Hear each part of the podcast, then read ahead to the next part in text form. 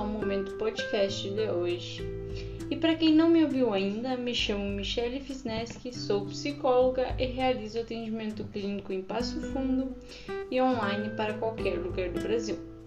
Hoje vamos conversar sobre as armadilhas da comparação. Uh, o que seriam essas armadilhas, né? Quais seriam as nossas manias de comparação? Como evitar esses hábitos? Primeiramente, ter mais qualidade de vida é uma busca constante, né? Hoje em dia todo mundo está buscando ter uma qualidade de vida melhor. Nas relações pessoais, no campo financeiro ou no costume, nos costumes diários. A gente sempre está procurando algo que nos dê mais sentido na nossa rotina. E é nessas horas que é comum então observar o estilo de vida das outras pessoas até mesmo para usar essas pessoas como referência. Porém, a mania de comparação ela costuma trazer frustrações. O fato é que isso nos expõe né, só ao que o outro tem de melhor. Enquanto conhecemos o lado difícil da nossa vida, uh, então você aí se identifica com esse problema, você tem buscado, uh, você só vê nas outras pessoas o lado bom, e se e o seu lado você só está vendo o lado difícil, então uh, é sobre isso que vamos falar, né, com esse assunto, para poder entender o quanto o hábito da, de se comparar pode ser prejudicial e como a gente consegue se livrar desse hábito. Então, para começar, né, o que seria essa mania de comparação?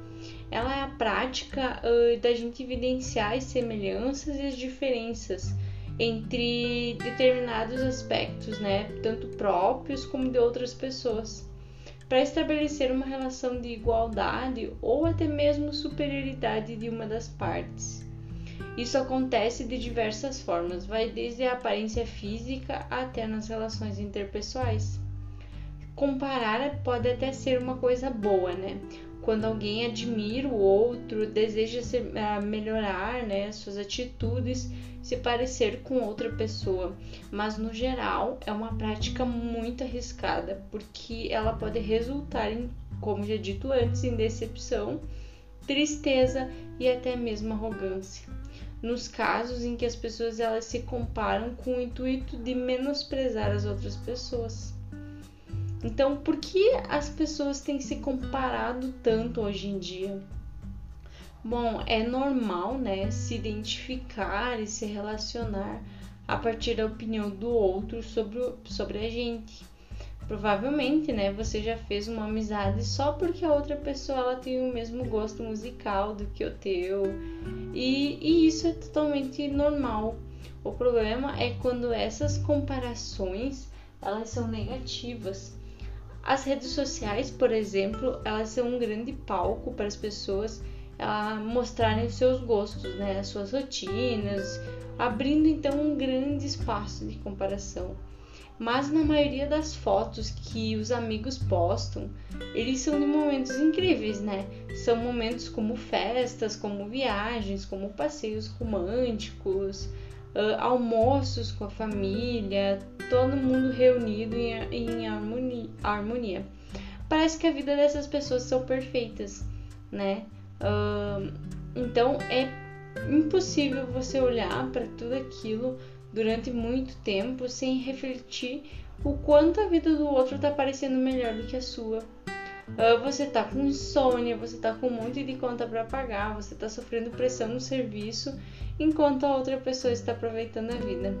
Né? Então, muitas vezes você só olha o lado bom da outra pessoa e o teu você só olha o negativo. E, e por que se comparar acaba sendo um hábito né, problemático? Então, antes de qualquer coisa, a mania da comparação ela ignora a nossa individualidade uh, que a gente é seres únicos, né, com experiências e contextos totalmente diferentes um do outro.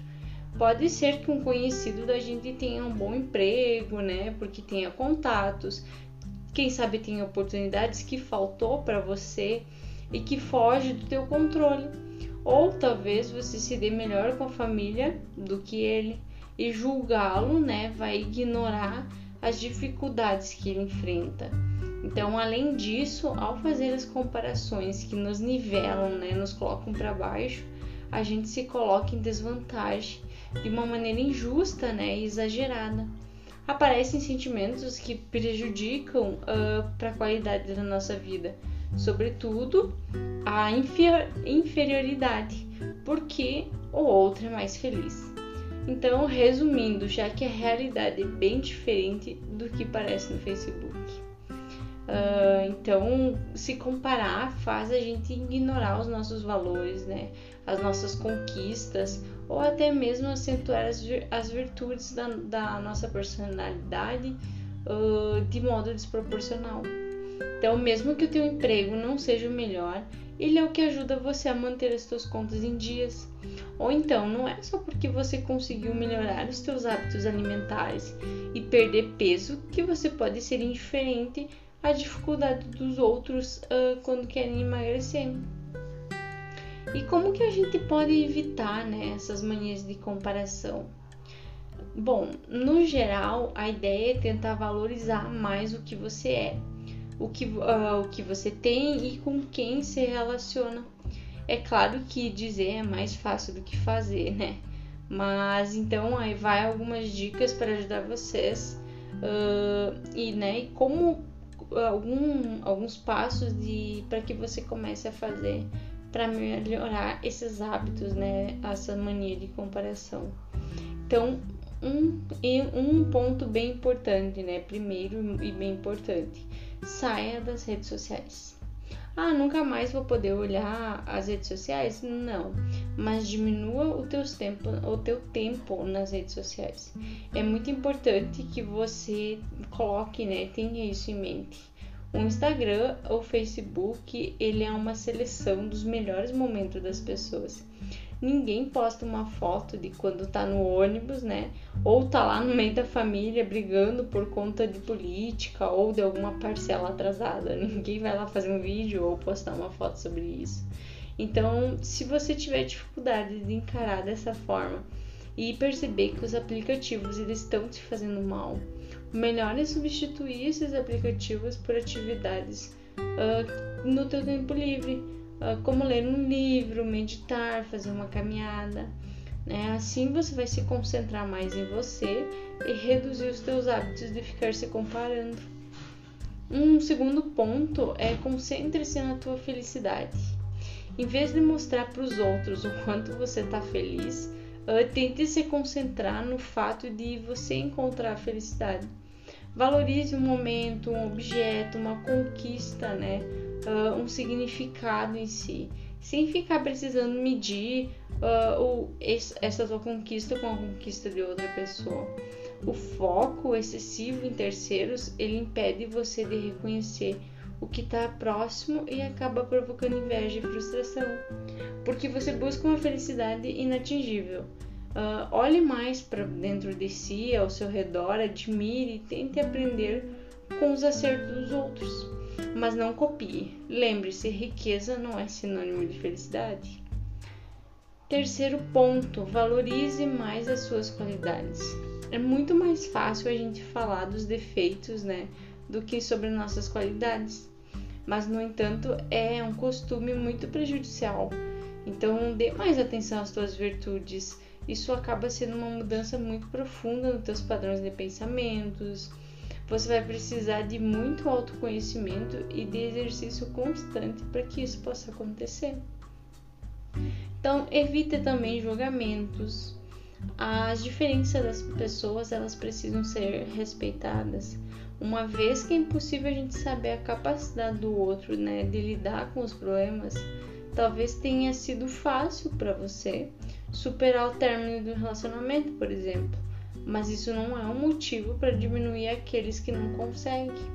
Então fuja dessas armadilhas. E um último item muito importante, faça terapia.